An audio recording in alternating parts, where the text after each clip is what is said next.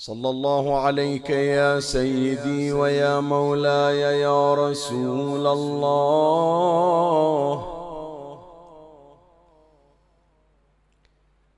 صلى الله عليك وعلى آلك الطاهرين.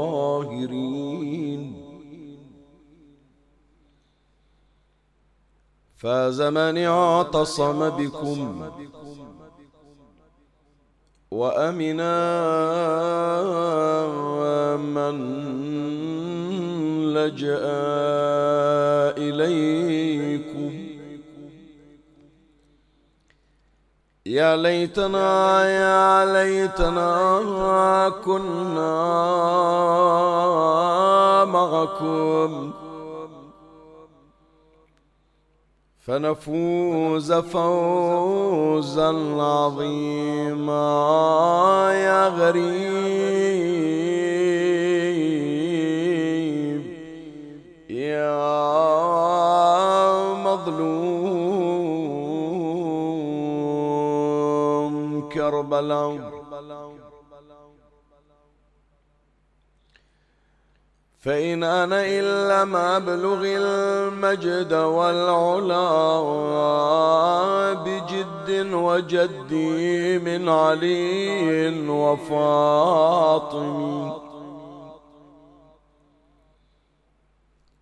ولا خير ولا خير ولا ولا ولا خير ولا خير في جد إذا لم ينل به من المجد ما لا يرتقى بالسلام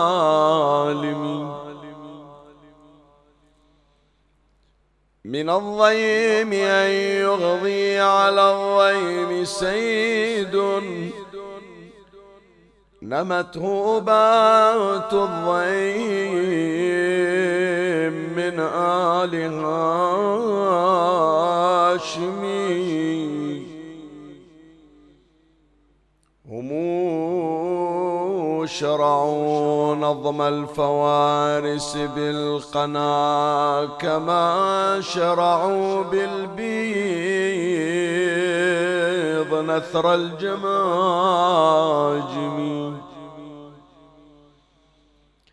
أشداء أشداء كم أشداء كم حلوا معاقد شدة. أشداء كم حلوا معاقد شدة بشد المواضي لا بشد التمائم؟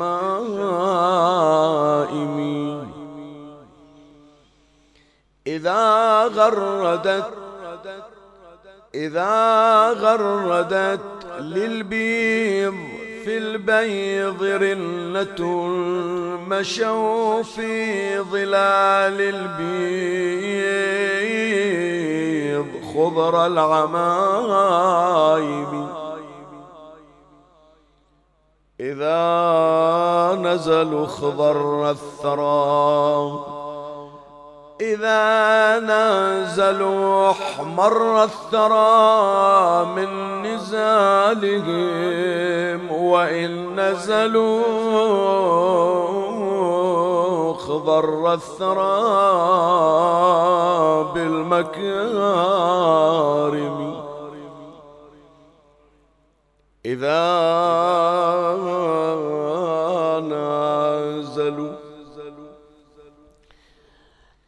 إذا نازلوا احمر الثرى من نزاله.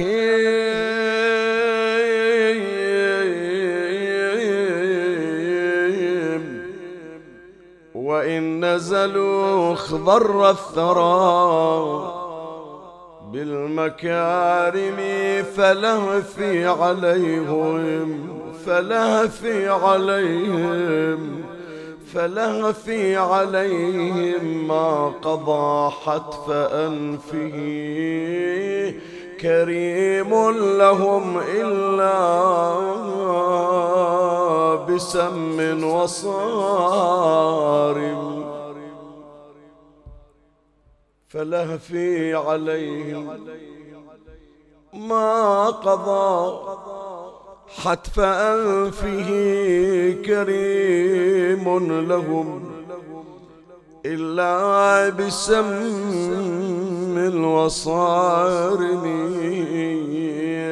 لا أضحك الله سن الدهر إن ضحكت وآل أحمد مظلومون قد قهروا مشردون نفوا عن عقر دورهم كأنهم قد جنوا ما ليس يغتفروا. فرقت يا دهر الخنا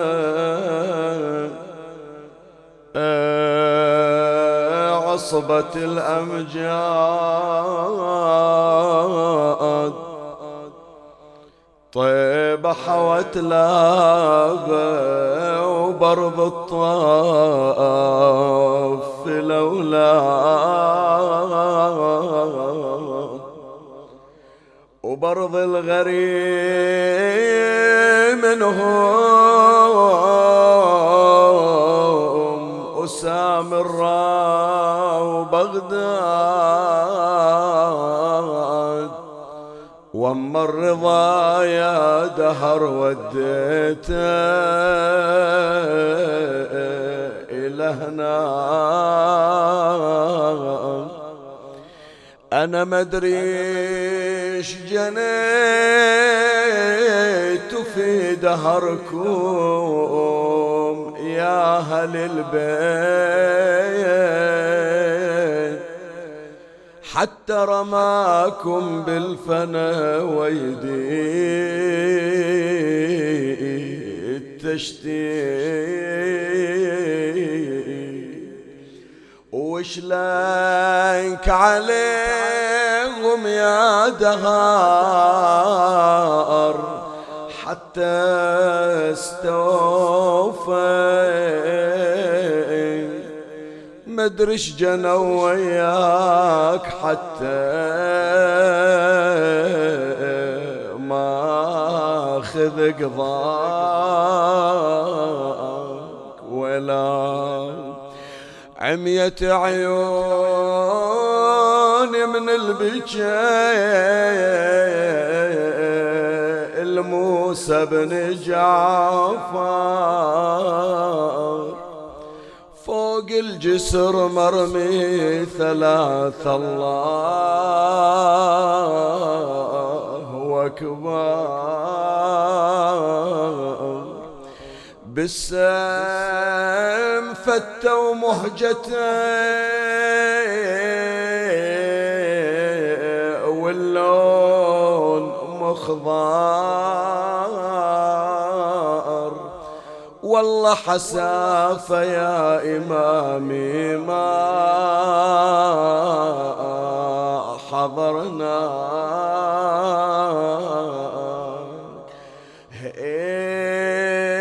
واسف على اللي عذب المامون.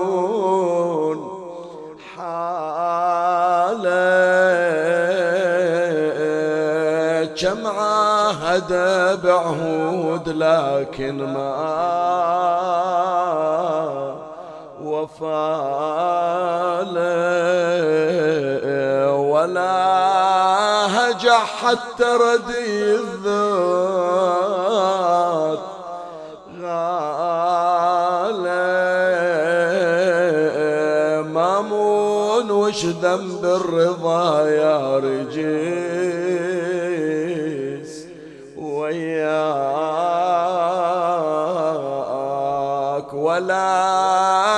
بلد إلا وفيها منهم العروس فيهم جماعة بكربلاء الدفنا بلا روس أعظم مصيبة مصيبة المدفون.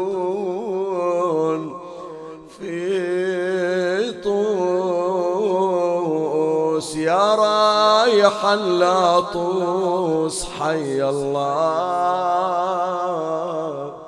محياك أنا اللي جاني واشتراني باختيار وجيت مطيعة مسلمة حتى المنارة. ولما نزل أرضي بشرني. بشارة أحوي ضريحة واستوي مقصد. الزوار يم الحسن عتبك على العين. وعلى الرأس. إن كان شفتي لجسد بالخير ينداس. لولا اخو مذبوح مثل البطل عباس شاف على التربان لا يمنه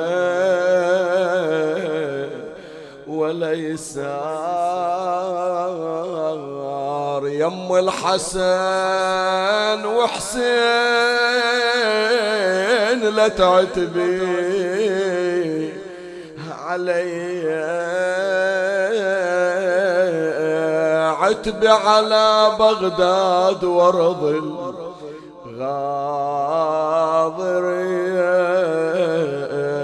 في كربلاء داست عليهم العوجية. ليتك نظرتيهم عليهم ساعة في غبار كلهم بلي روس وحزني. عليهم ما حد دنا من الخلق صلى. عليهم إلا طيور من السما الظل إنا لله وإنا إليه راجعون. قال سيدنا ومولانا علي بن موسى الرضا. صلوات الله وسلامه عليه. في يوم تنصيبه لولاية عهد المأمون العباسي. إن لنا عليكم حقا برسول الله صلى الله عليه وآله وسلم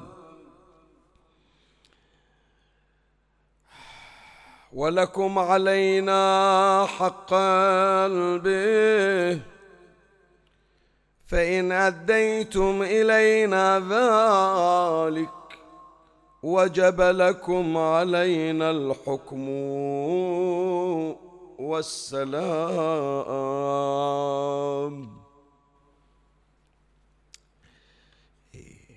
هذه الفقرة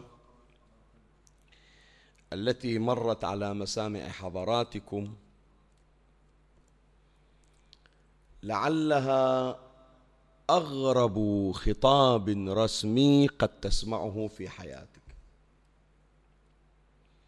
الخطاب والكلام من الإمام الرضا عليه السلام كان في جو دبلوماسي وفي جو رسمي وكانت الظروف محيطة أو الظروف المحيطة بهذا الخطاب تتطلب من الإمام عليه السلام أن يتوسع في الخطاب الرسمي.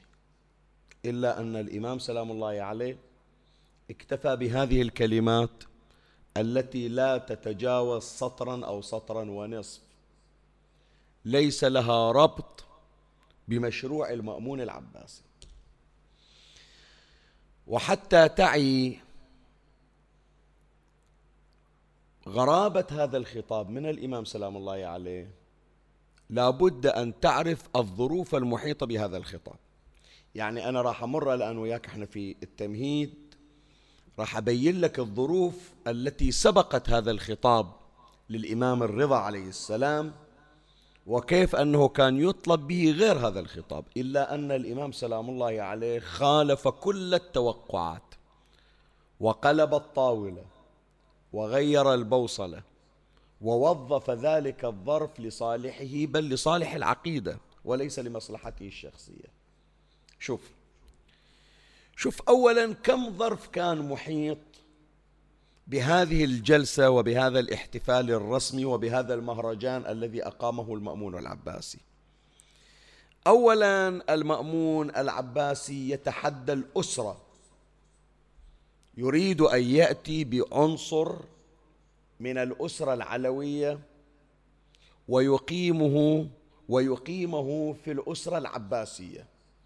ويقلده مقاليد الحكم. هذا كله لا تحسب إلى الفترة الزمنية اللي يعيشها المأمون لا. احسب صراع دامي كان بين بني علي وبين بني العباس. وكان هناك تأسيس وتدشين أن حكم بني العباس لا يستقيم إلا بقطع روس بني علي. قضية المنصور الدوانيقي أو هارون الرشيد. طبعا منصور الدوانيقي من جهة وهارون الرشيد من جهة أخرى. المنصور الدوانيقي مع ولده المهدي حينما أخبر زوجته بأنه قد ترك له ثروة ولا يريدها أن يطلع عليها إلا بعد رحيله. فلما هلك المنصور الدوانيقي وجاءوا يفتشون في الخزائن وجدوا مفاتيح فتحوا تلك الغرف المغلقة وكانوا ينتظرون الذهب والفضة والجواهر ففوجئوا برؤوس مقطعة. وفيها رقاع كالأقراط في آذانهم. هذا ولد الحسين وهذا ولد الحسن. وكأنما يدشن المنصور الدوانيقي لأولاده أن الملك لن يستقيم إلا بالقضاء على آل علي.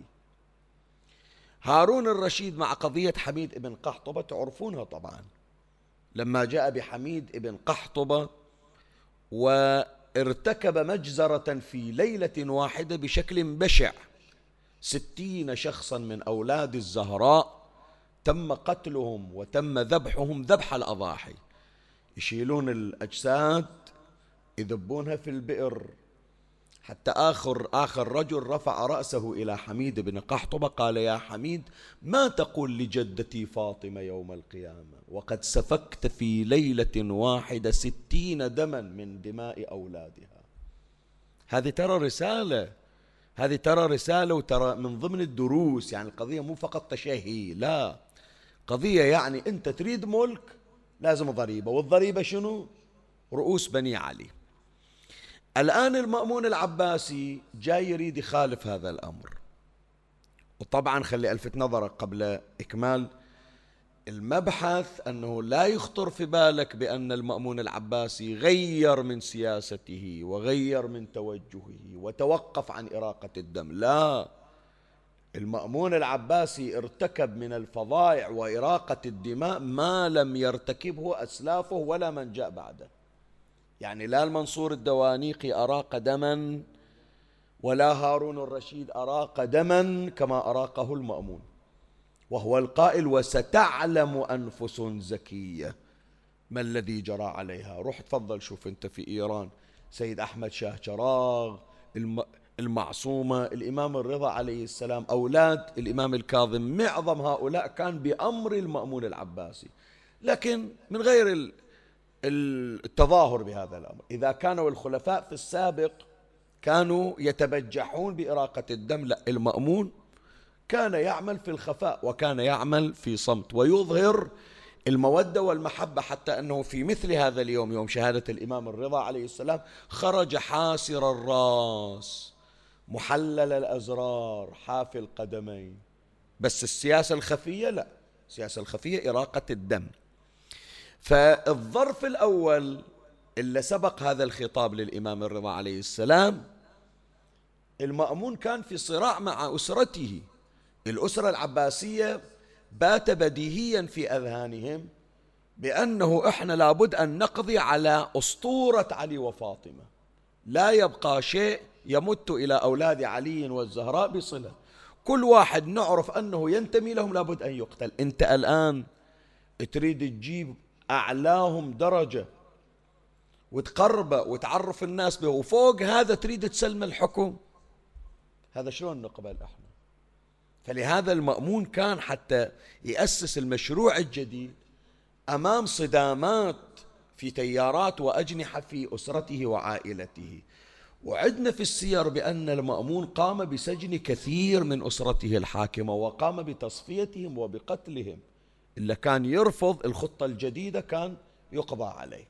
طيب فتصور أنت المأمون مقدم هالتضحيات طبعا مو تضحيات من أجل الدين من أجل الدنيا من أجل الكرسي لكن الآن هو جاي في صدام ويا عائلة عقب بدل ما توقف وياي الرضا وتثني على مشروعي وعلى التضحية التي قمت بها أنا مهدد بالقتل حتى أجيبك بدل ما تشكرني على الكرسي تجيب هالكلمة اللي ما إلها ربط أصلا ولا تجيب حتى اسمي؟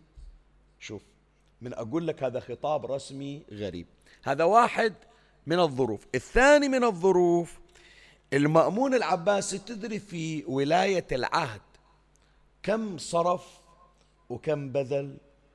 يعني هذا الاحتفال هذا المهرجان كلف الدولة مبالغ طائلة. شلون؟ مو فقط اللي يدعونهم يحصلون جوائز باسم الرضا وعلى بركة الرضا لا. حتى الشاكرية من تقرأ في السيرة أنه جاء بالقواد والضباط والشاكرية. الشاكرية شنو؟ شاكرية جمع شاكري.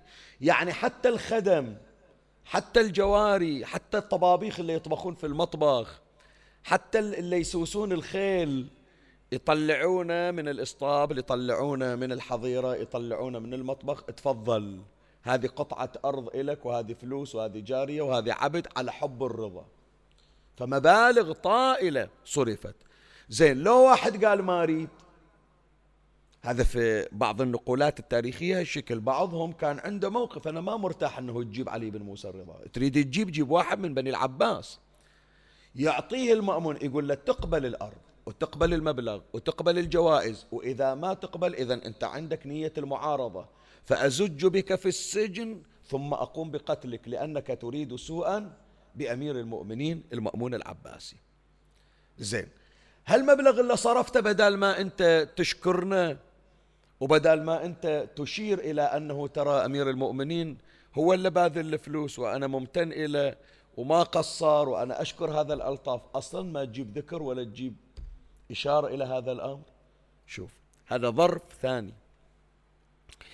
الظرف الثالث الذي كان محيطا بهذا الخطاب أن المأمون العباسي حتى جاء بالإمام الرضا عليه السلام. يعني أنا ما أدري هذا قليل أنه يعرض على المنبر أو حتى يشار إليه. الإمام الرضا من طلعوه من المدينة إلى أن جابوه إلى مرو إلى خراسان. كم تتصور المدة؟ يعني أنت احسبها احسب هذه الرحلة الشاقة. وطول المدة وطول المسافة. أولا من حيث المسافة هي من أقصى جنوب آسيا إلى أقصى شمال آسيا. يعني طلعوا الإمام سلام الله عليه من المدينة المنورة هذه في الجانب السفلي من الجزيرة العربية. وصعدوه إلى خراسان اللي صار صايرة في وين في أعلى قارة آسيا. تمام لو لا؟ على مشارف دول الاتحاد السوفيتي سابقا. زين. والطريق ما كان طريق مستقيم لا طريق ملتوي متعرج. وكانوا يريدون يودون الإمام إلى مناطق ما فيها تجمعات شيعية. هذه اللي تسمع عنها نيشابور وغير نيشابور هذه كلها مناطق سنية. فقاعدين يدورون بالإمام من بلد إلى بلد في طريق متعرج من الجنوب إلى الشمال. تدري كم تتصور المدة؟ حط في بالك. كم تتصور المدة؟ عشرين يوم شهر شو تقول بعد؟ شهرين. الرحلة كلها استمرت ستة أشهر. ستة أشهر. الإمام طلعوه يوم خمسة محرم من المدينة. وكان وصوله في شهر جماد الثانية في أواخر جماد الثانية. فاحسب جنابك. محرم وصفر ربيع وربيع جمادة وجمادة كم شهر؟ ستة أشهر. ومتى صارت ولاية العهد؟ في شهر رمضان. وعندك احسب رجب يعني أواخر جماد الثانية ورجب وشعبان إلى ثلاثة أو سبعة شهر رمضان. هالفترة الإمام كان تحت التحقيق الجبري وكان تحت التهديد إلا توافق وإلا تقتل. فشوف أنت شقد نحسبها يعني إحنا حتى نقول المجموع من محرم إلى رمضان كم تسعة أشهر. تسعة أشهر الإمام في مشقة. مشقة مسافة مشقة رحلة مشقة تحقيق مشقة ضغط حتى يوافق على ولاية العهد. طيب من بعد هذا كله تجيب لي خطاب كله سطر واحد سطر ونص. شو تقول أنت؟ هذا خطاب غريب لو مو غريب؟ قطعا خطاب غريب. المفروض أنه يطلع يتكلم في خطاب مطول يشكر فيه المأمون على ثقته وأنه قد وجده أهلا لهذا المنصب ويتشكر منه على هذه العطاءات وعلى هذه الأموال وعلى هذه المصاريف. ثم الإمام يخبر إلى أن الخلاف بين بني العباس وبين علي قد انتهى وقد أغلق هذا الملف ويشجع الناس إلى أن يأخذوا بحكم المأمون العباسي. تمام لولا. كل هذا الإمام الرضا عليه السلام لم يأت به ولم يشر إليه. بل بالعكس أشار إلى حقه وأشار إلى قرابته من النبي الأكرم محمد صلى الله عليه وآله صلى الله عليه وآله. الثانية والثالثة يا إخواني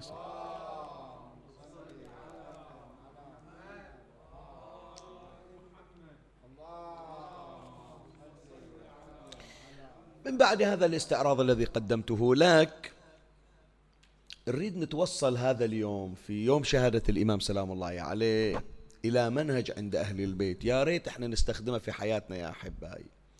الواحد من تمر عليه صدمة يعتبر هذه الصدمة نهاية المطاف. يعتبر هذه الصدمة خلاص بعد من يجون يقولون إلى بد من جديد يقول وين أبد من جديد؟ أنا مكسور أصلا. أهل البيت هذا المعنى ليس في قواميسهم وليس في معاجمهم. الصدمة والأزمة والشدة التي تمر عليهم يوظفها أهل البيت إلى صالحهم ويستفيدون منها. شوف حتى الآن خذ هذه مثل. السنة هذه كانت أزمة علينا. تمام لولا قبيل موسم عاشوراء إحنا المأتمنة وغير مأتمنة مستعدين لتلقي أكبر عدد متاح. صادف مجيء هذه الجائحة. زين. فكثير من الاستعدادات الآن أضف إليها غير محرم هذه أيام الأربعين. تدري في ناس كانوا مهيئين أنفسهم إلى مضايف في كربلاء إلى سفر في كربلاء إلى استعدادات في كربلاء. بعضهم قدم أموال ثم بعد هذا يفاجئ بالمنع لهذا العارض الصحي وهذا العارض المرضي.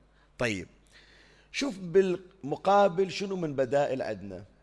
صارت عندك الآن مجالس في البيوت لولا؟ صارت عندك مآتم في البيوت لولا؟ في بعض البيوت بل كثير من البيوت من أول ما إجا محرم علقوا سواد وصاروا يقعدون العوائل يستمعون إلى التعزية. الآن هم في صدد شنو؟ هذه البيوت وهذه العوائل. أنه إذا إن شاء الله الله فرج وزال هذا المرض. هذا السواد وهذا اللي سويناه ما يروح. إن شاء الله نبقى في ذكر أهل البيت في بيوتنا. نروح إلى المآتم ونسوي بيوتنا مآتم. فصار هذا استثمار للأزمة لولا تمام لولا والمفروض هالشكل الصدمة من تجي تستفيد من وراها. الإمام سلام الله عليه مع ما قام به المأمون العباسي في خطة ولاية العهد وأنا الآن ما راح أبين لك شنو أسباب ودوافع المأمون وليش الإمام وافق. هذا بحث ومكتوب ومدون. بس أنا راح أبين لك كيف أن الإمام الرضا عليه السلام حول سلبيات المأمون إلى إيجابيات علوية إلى إيجابيات رضوية. غير هو يريد يضربني غير يريد يقضي علي. هذه وسيلة القضاء راح أنا أوظفها وأستفيد من عندها. غير إحنا المفروض نقرأ في الماتم قرينا في البيوت صارت البيوت مآتم. صارت هذه كلها مؤسسات حسينية. إذا سابقا خمسة آلاف حسينية شوف الآن ضاعفها أنت. كم صارت؟ صارت بيوت ما تقرأ أصلا. الآن صارت هي مؤسسات. تمام لولا وقاعدين نفكر في ما هو مقبل وما هو في المستقبل. خلنا نشوف الإمام الرضا عليه السلام سريعا. كيف وظف هذه السلبيات العباسية وجعلها إيجابيات رضوية؟ أول أمر يا إخواني مكسب نيسابور أو نيشابور. المأمون العباسي مطلع الإمام سلام الله عليه. ما وداه صوب الكوفة ما وداه صوب المناطق الشيعية. لا لا لا. وداه صوب مناطق سنية. وليش طول المدة وطول المسافة؟ احسب أنت. شوية حط بالك إلى هذه الأمور. هذه كلها من أسرار الإمام الرضا عليه السلام. ليش السفرة بدال ما تصير مستعجلة؟ ويخلصها المأمون كلها خلنا نقول كحد أقصى في عشرين بنقول ثلاثين يوم شهر وتنتهي. ليش يمطط فيها ويطولها إلى ستة أشهر؟ تدري ليش؟ حتى المدينة أولا تنسى علي بن موسى الرضا ولا ينتظرون علي بن موسى الرضا ينسونه. كل ما يسألون وين الإمام؟ والله في السفر. متى بيخطب الإمام؟ لا بعد ما وصل. تمام لولا إلى أن تنتهي وتتلاشى قصة اسمها علي بن موسى الرضا. لا. الإمام قال له بلسان حاله العب غيرها دور واحد غيري تضحك عليه. أنا في كل خطوة أخطوها أجعلها أجعلها بقعة رضوية. أسوي لي مزارات في هذا الطريق وفي هذه المدة. وبالفعل. شوف أنت في رحلة الإمام سلام الله عليه كم حادثة ولائية استخدمها الإمام واستثمرها. واحدة من القضايا. الإمام سلام الله عليه لما أشرف على الوصول إلى خراسان مر على منطقة يقال لها عين كهلان. منطقة يسمونها عين كهلان. احتاج الإمام سلام الله عليه إلى أنه يغسل غير هدومه فسأل عن عين في تلك المنطقة. قالوا إيه عندنا عين لكن العين هذه نضبت وقل ماؤها. وما نستخدمها إحنا. المشكلة الماء ما ينضح. فإحنا نجمع الماء إلى أن يصير عندنا خلينا نقول مثلا تانكي تانكيين نحطه إلى دور الشهر نطلع تانكي تانكيين. مثلا أنا أقول. الإمام سلام الله عليه قال ودوني. قال شو يوديك ابن رسول الله؟ على ما توصل على ما تنزل على ما نطلع ماي. ما راح تستفيد ثم الماء لأنه ناضب فمو صافي. قال ودوني أنتم فجاء الإمام سلام الله عليه ووصل إلى تلك العين التي نضبت ماؤها أو نضب ماؤها. فبمجرد أن وضع الإمام عليه السلام يده في تلك الماء وإذا بالماء صار ينفجر ويتدفق أصفى من الشهد والعسل ببركة علي بن موسى الرضا عليه السلام.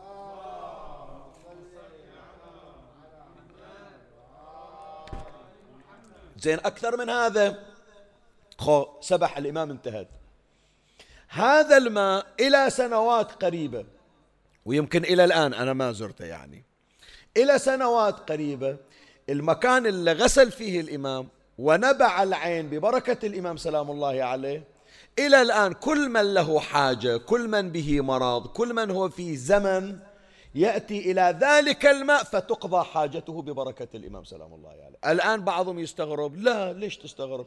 كم عين أنبعها رسول الله صلى الله عليه وآله؟ كم عين؟ عين بني ساعدة غير عين بني كثير من العيون في المدينة موثقة أن رسول الله صلى الله عليه وآله يبصق في تلك العين أو يتوضأ من تلك العين أو يأخذ ماء ذات تلك العين المالحة الأجاج فيتمضمض بها ثم يرد الماء فيتدفق الماء أكثر وأكثر.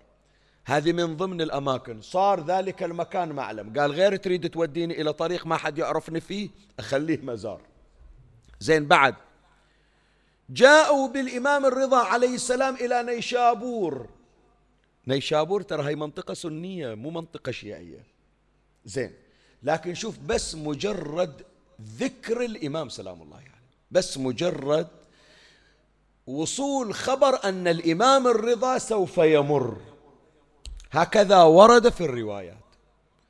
أربعة وعشرون ألف دوات ومحبرة تحضرت لكتابة أحاديث الإمام سلام الله عليه. يعني. هذول اللي تسمع عنهم ترى مو شيعة سنة. سنة تدري لو ما تدري.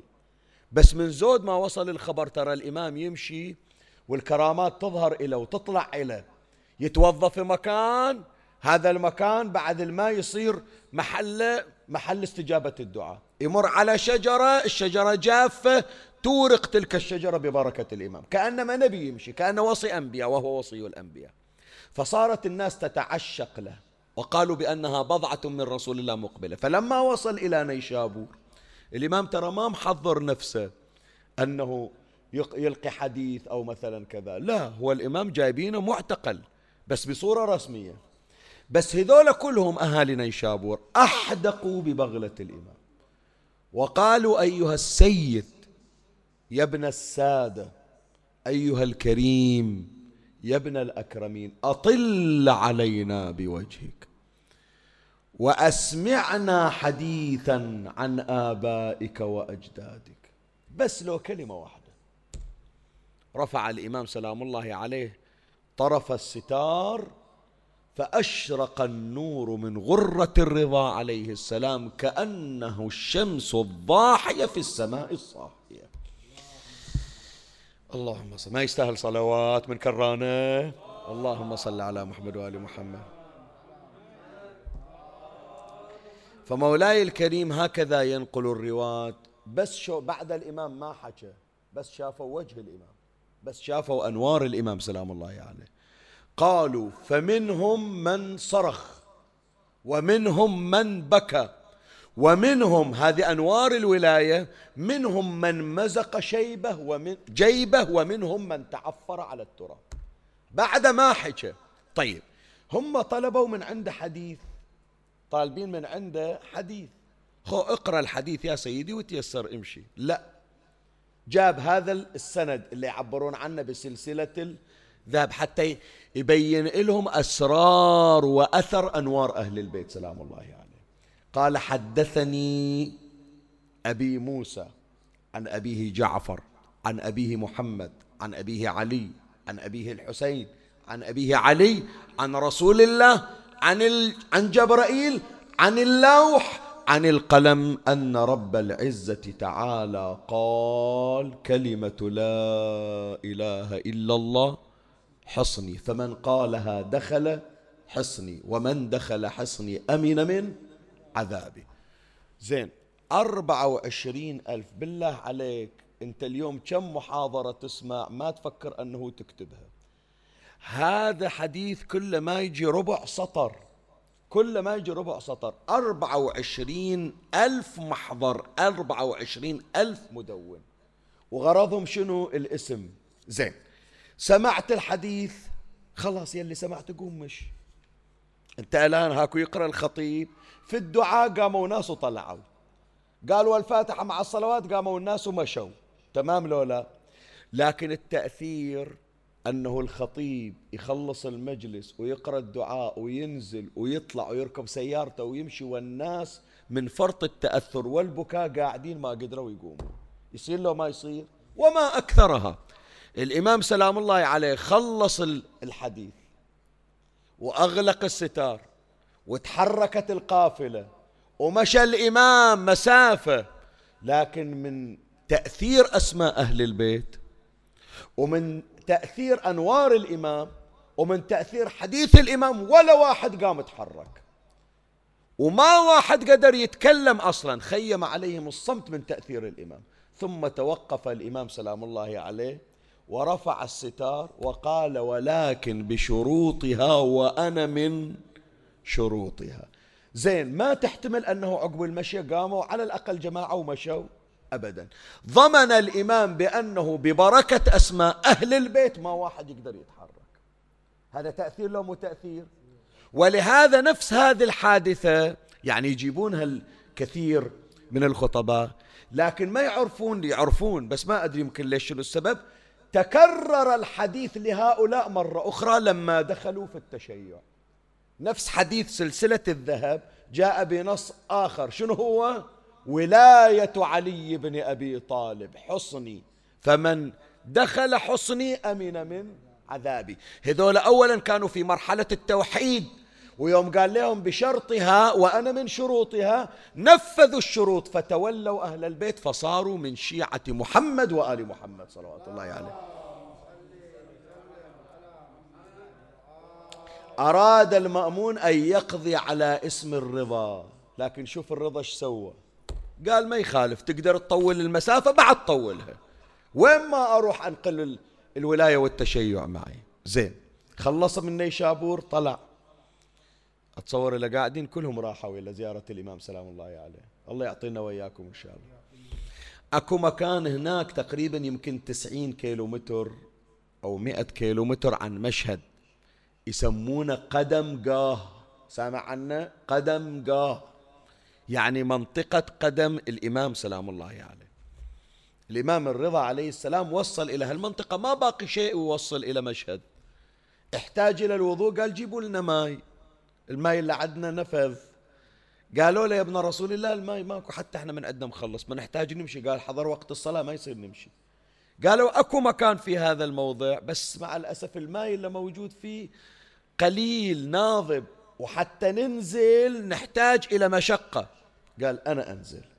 فجاء الإمام سلام الله عليه وتوضأ في هذا الموضع وإذا بالعين انفجرت هذا المكان أنا رحت أكثر من مرة وإذا رحت إلى زيارة الرضا لازم أروح إلى قدم قال ما أدري رايحين أنتم لولا ثم وقف الإمام وصلى فأحدث الله أثرا لرجل الإمام ولقدمه إلى الآن الأثر موجود في ذلك المكان. قال مو أسوي ضريح وأسوي مزار وين ما أروح أسوي مزارات.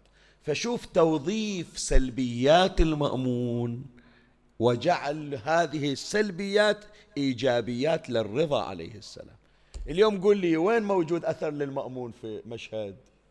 وين موجود؟ وين موجود أثر لهارون الرشيد في مشهد؟ ما موجود. ما موجود إلا إذا مريت عن هارون الرشيد. لما صنع. لكن وين ما تروح ذكر لعلي بن موسى الرضا عليه السلام. هذه من ضمن آثار الإمام سلام الله عليه. بعد المأمون العباسي تأذى كثير من هذا المنظر. وكل ما توصل الأخبار ترى هالشكل سوى الرضا هالشكل سوى الرضا. نبعت له عين توضأ في هذا المكان هاي المنطقة تحولت إلى شيعية قلبه يغلي. زين. قال ماكو إلا أخرب عليه أشوش عليه. شلون؟ قال يقدر على ذول الفقرة علي أنا ما يقدر. أجيبه أسوي له احتفال وأخلي الاحتفال رسمي مثل الاحتفالات اللي تصير عندنا الاحتفالات الحكومية.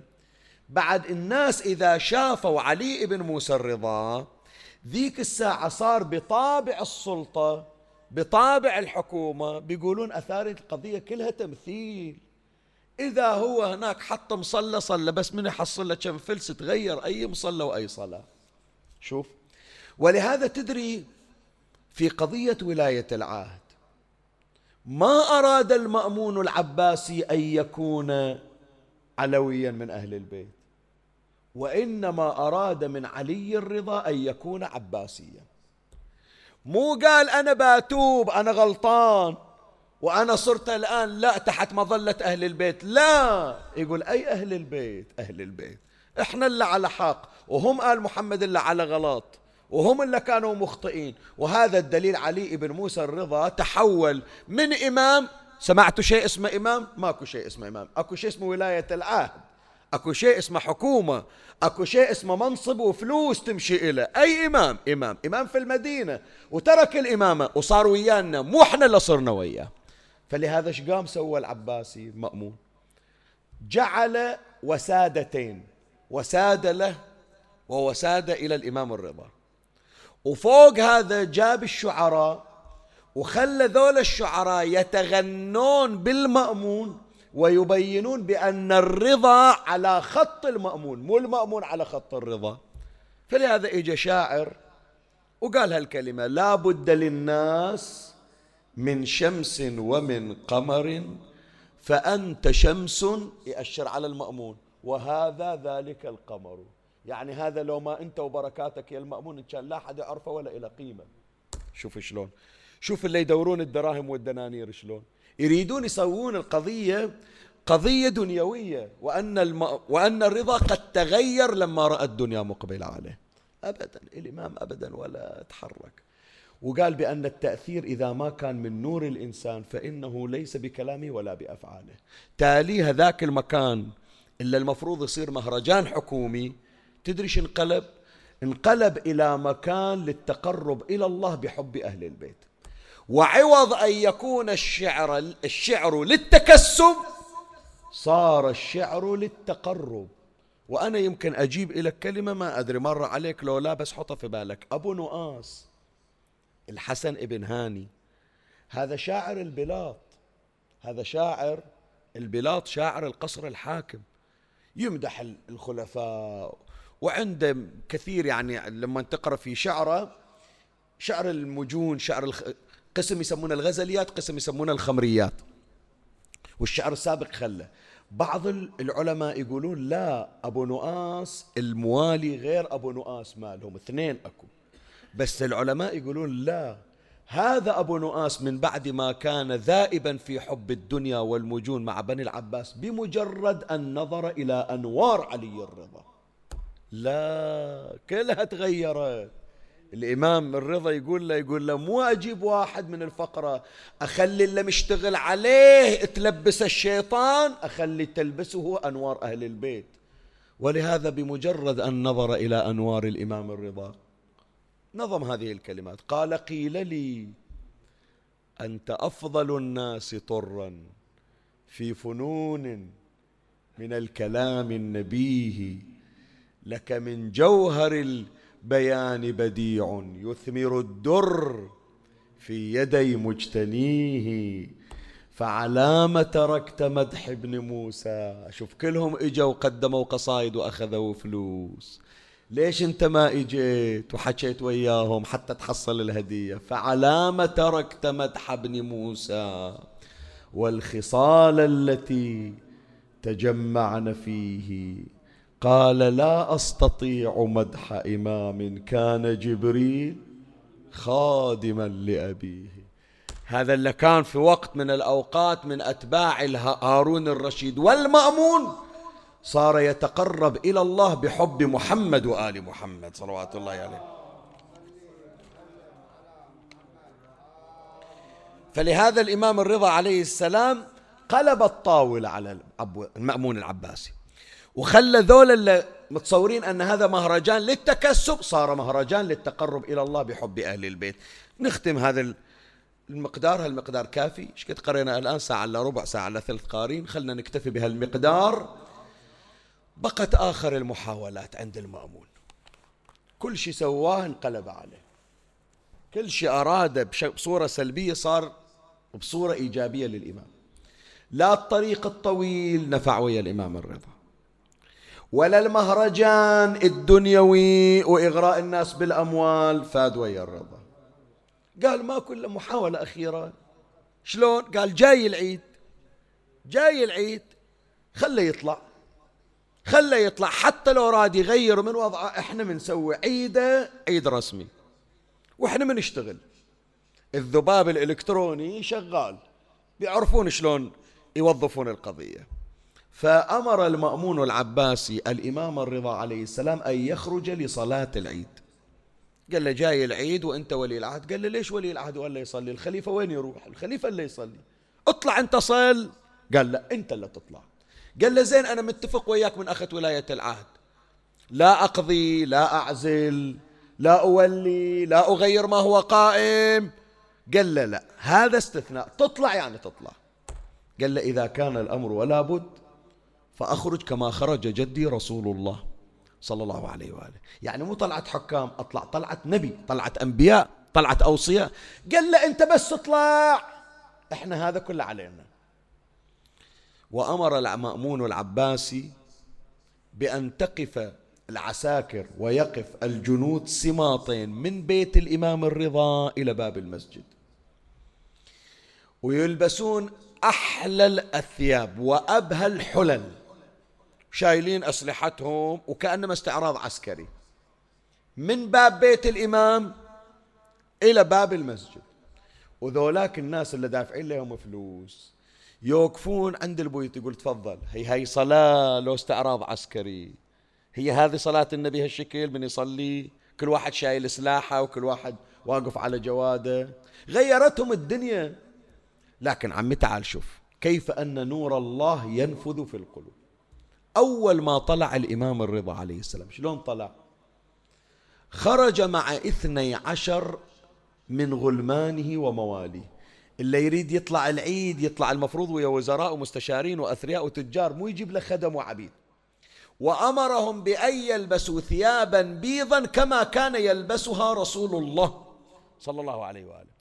الزي الرسمي ما لبسه الإمام. لبس ثيابا بيضاء. عمامة بيضاء من قطن ثوبا أبيض قميصا أبيض إزارا أبيض. من مستحبات صلاة العيد أن يخرج الإمام حافي القدمين فلما خرج الإمام شمر عن ساعديه وشمر عن ساقيه. فصنع ذلك من كان معه. ثم وضع الإمام الرضا عليه السلام سبابتيه في أذنيه وصرخ الله أكبر.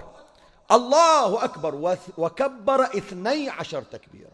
صوت الإمام صوت الإمام الرضا. المنطقة كلها تزلزلت بصوت الإمام سلام الله عليه. ذول العساكر ذول الجنود قالوا أي عسكرية أي بدلة عسكرية.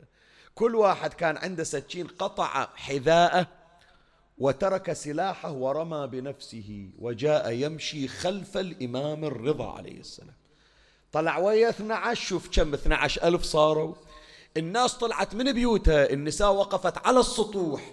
لم يبقى أحد إلا خرج من بيته. والإمام يمشي خطوات ويوقف ويكبر.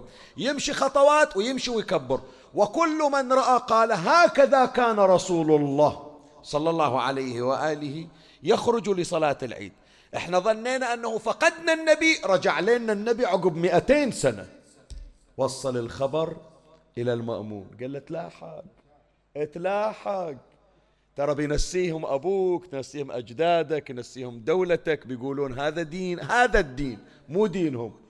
فعلم بأن بقاء الرضا خطر عليه فأرسل إليه يا ابن العم عذرا إليك ارجع. فقد كلفناك شططا ورجعوه قبل لا يصلي.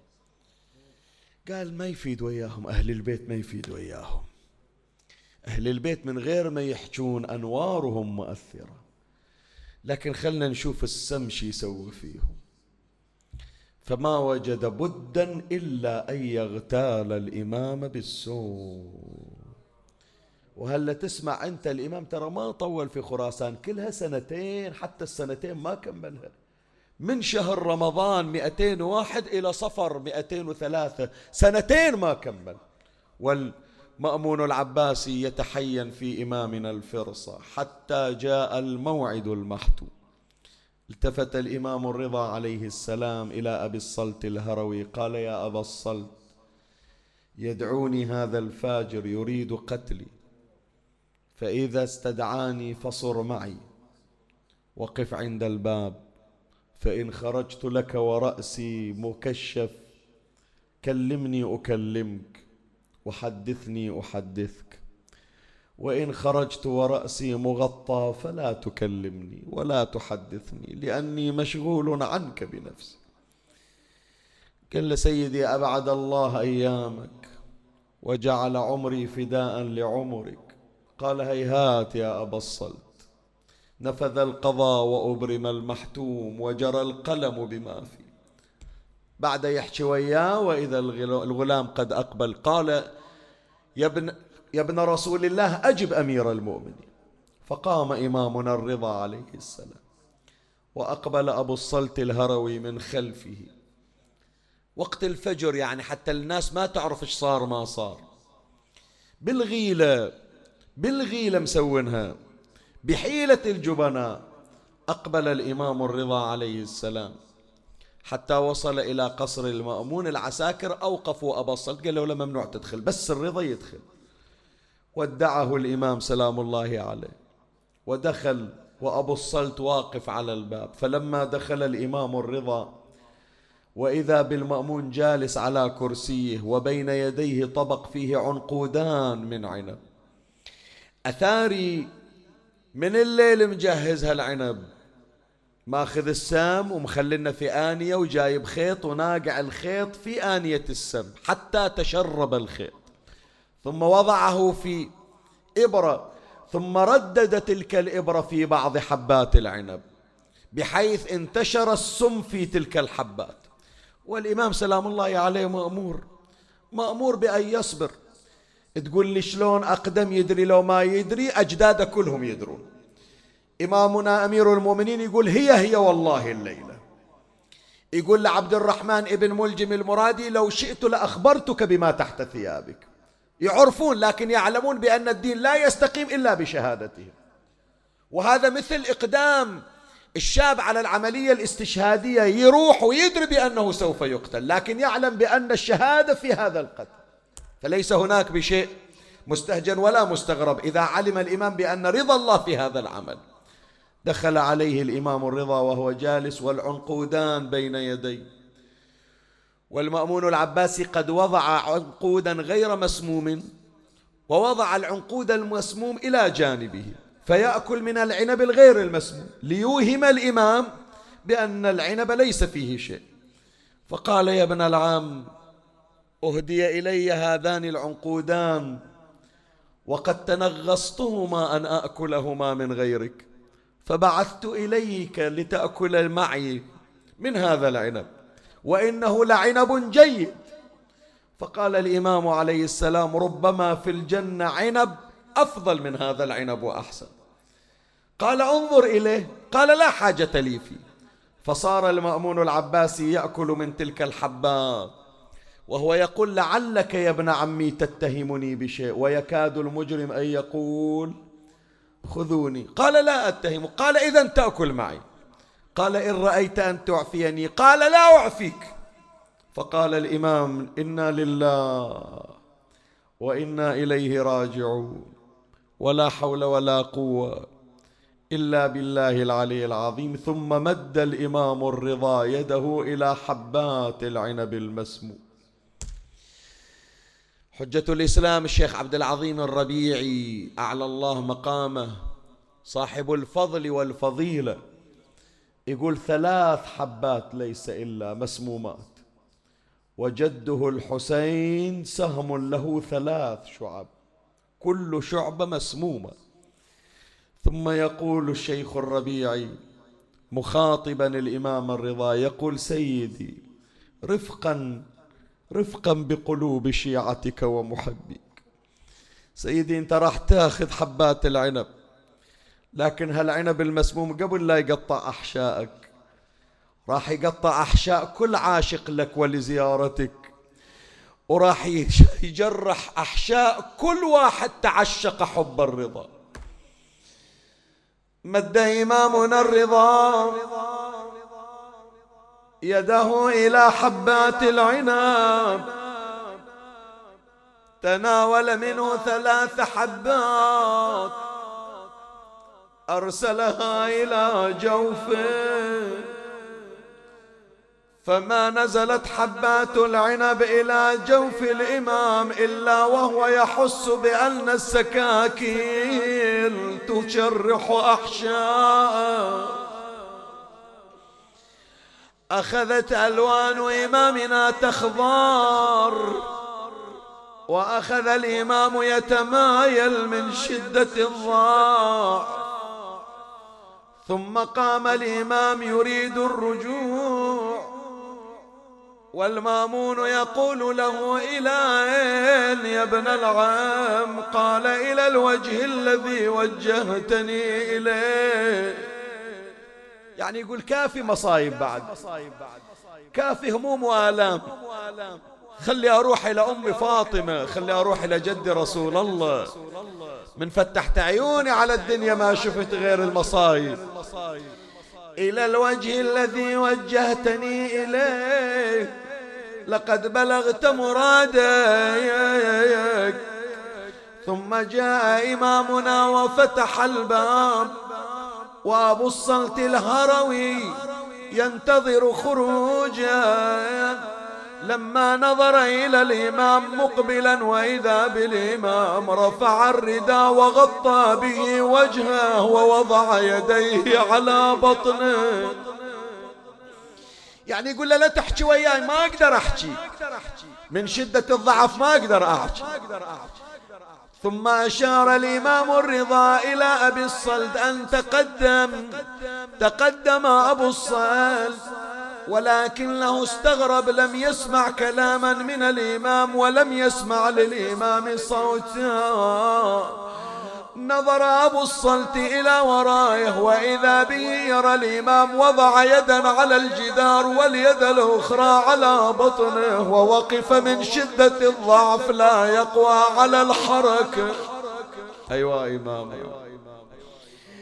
عاد إليه أخذ يده وضعها على كتفه واليد الأخرى لفها على خصر الإمام. وصار الإمام يتكي على بالصال ويمشي بضعف حتى وصل إلى الدار. قال يا بصل تفرش لي فراشا. فرش له فراشا فأقبل الإمام الرضا ورمى بنفسه على الفراش. ثم التفت إلى أبي قال يا أبا غلق الأبواب وأوصد النوافذ. أقبل أبو الصلت يغلق الأبواب ويوصد النوافذ. وعند آخر باب نظر إلى صبي صغير. قطط الشعر في وجهه سمرة في يده منديل أسود يمسح به دموع. شم جايب لنا هالولد شم وقفنا على الباب وقفة اليتيم. قال بني من الذي أدخلك إلى الدار؟ والأبواب مغلقة. كل الأبواب أنا سديت. منو جايب إنك؟ وين أبوك؟ وين أهلك؟ قال يا أبا الصيد أضعف يقينك فينا. إن الذي جاء بي من المدينة إلى خراسان هو الذي أدخلني الدار والأبواب مغلقة. أنا إمامك محمد الجواد. سيدي أبو جعفر منو جايب إنك أنت في المدينة؟ شم جايب إنك؟ قال جئت حتى أرى والدي. وصل صوته إلى مسامع أبي. وإذا بالإمام الرضا بصوت متحشرج على الفراش ولدي محمد إلي إلي نوري. تعال يا وليدي تعال. تعال سنتين ما شميت ريحة الحبايب تعال. سنتين ما شفت واحد من أهلي تعال يا وليدي خلي أشمك وتشم. أقبل الإمام الجواد مهرولا فلما رأى أباه على تلك الحال رمى بنفسه على صدر والد. إن شاء الله الله لا يروع قلوبكم يا آباء على أولادكم. والولد اللي فاقد أبوه الله يجبر مصابه. بس خلي أحرق قلبك اليوم. خلي أحرق قلبك وأمرده. قلبك اليوم مو بمشهد. قلبك ويا المشاية اللي رايحين إلى كربلاء. أقول هذا إمامنا الجواد خرج من المدينة وجاء إلى إلى أرض مشهد وقطع هذه المسافات بطي الأرض وهو يعلم أن أباه عنده من يعينه وزين العابدين في الخيمة ويسمع أباه على التراب ينادي وحق جدي أنا عطشان. سيدي الجواد يوصل لأبوه وانت ليش ما توصل لأبوك؟ انت بعدك في كربلاء ليش ما رحت له قال أنا في الخيمة وأسمع اضلاع والدي تتكسر كما تتكسر القواري. ويلي قال ولدي محمد ما حال العلويات ما حال الفاطميات. أختي معصومة شلونها؟ بناتنا خواتنا شلونهم؟ قال ابويا تركتهم في عويل ونحيب عليك. وبينما كان يكلم أباه وأبوه يكلمه وإذا بالإمام الرضا قد أغمي عليه. وويله شاء الله قريب هناك نونها هناك في مشهد. نجر الونة هناك على الضريحة أفاق من غشوته قال ولدي محمد وجهني إلى جهة القبلة وجهه إلى جهة القبلة ولسانه مختلج بذكر الله. صار يقرأ القرآن حتى انقطع صوت إمامنا. وحينها أسبل رجليه ومد يده وشع النور من جبينه صار إمامنا الجواد يقبل أباه. وحينها غمض عينيه وفاضت روحه الشريفة أيوة إماما أيوة علي. يا أهل كرانة أنتوا أهل النخوة أنتوا أهل الشيمة. أنا من أيام صباي في هالمنطقة هذه مو من أول ما قريت في الماتم. بعد طفل صغير وأنا أحضر كرانة ويا أساتذتي ويا أستاذي شيخ عبد الأمير ويا أستاذي شيخ أحمد مال الله ما أنا جديد عليكم. شفت إذا شلتوا جنازة شلون كل الديرة تطلع تمشي وراها. بس يا أهل كرانة أسألكم ردوا علي. سمعتوا عن طفل عمره سبع سنين شايل جنازة أبوه. متى شفتون جنازة يشيلها طفل عمره سبع سنين؟ كأن الإمام الجواد تحير شلون يشيل أبوه؟ تمنى واحد من أهله يحضر. سيدي منو تريد من أهلك يحضر؟ تريد جدك رسول الله يقول لا ما أريده. تريد جدك علي بن أبي طالب يقول لا ما أريد جدي علي. تريد عمك الحسن يحضر يقول لا ما أريدهم تريد بني هاشم يقول لا. منو تريد؟ قال أريد وحدة حنونة تطلع من قبرها. وتجي إلى مشهد. لكن يا زهرة قومي هاليوم يا المحزونة حاضرة حاضرة حاضرة. حاضرة ترى ما قعدت في المدينة.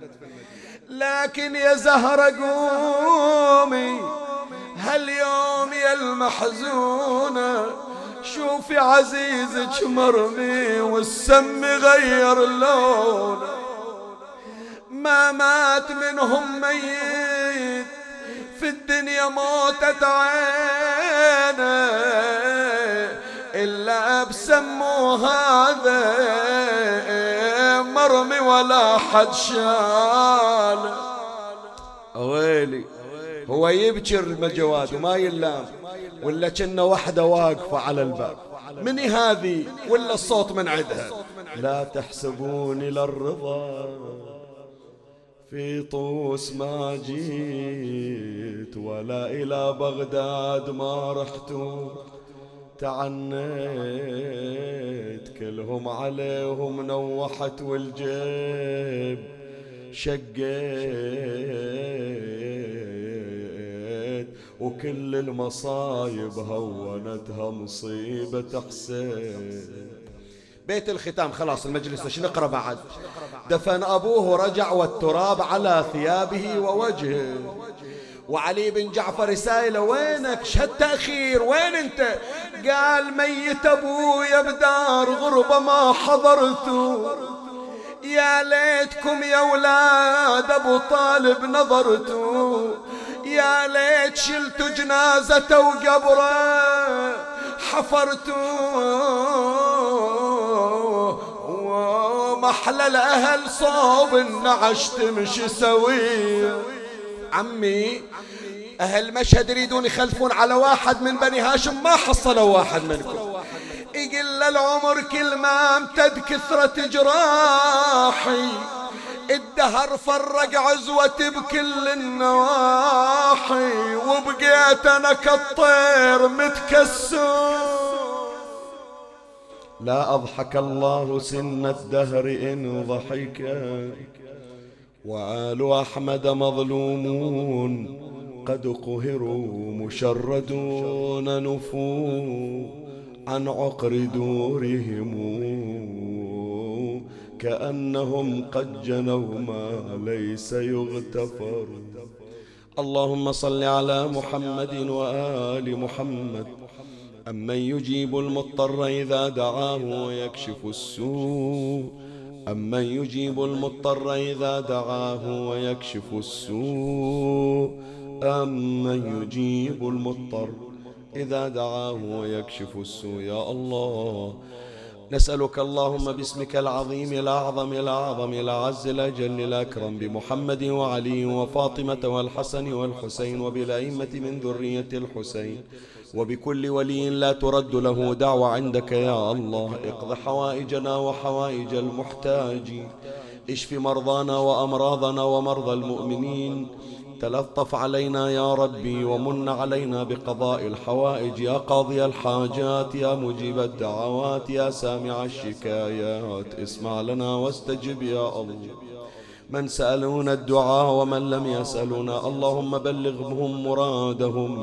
وحقق آمالهم. أوصل ثواب هذا المجلس نورا في أضرحة موتى المؤسسين والباذلين والحاضرين والسامعين وجميع المسلمين وشيعة أمير المؤمنين. سيما من لا يذكره ذاكر يا رب العالمين. أصحبها يا ربي بثواب الفاتحة مع الصلوات.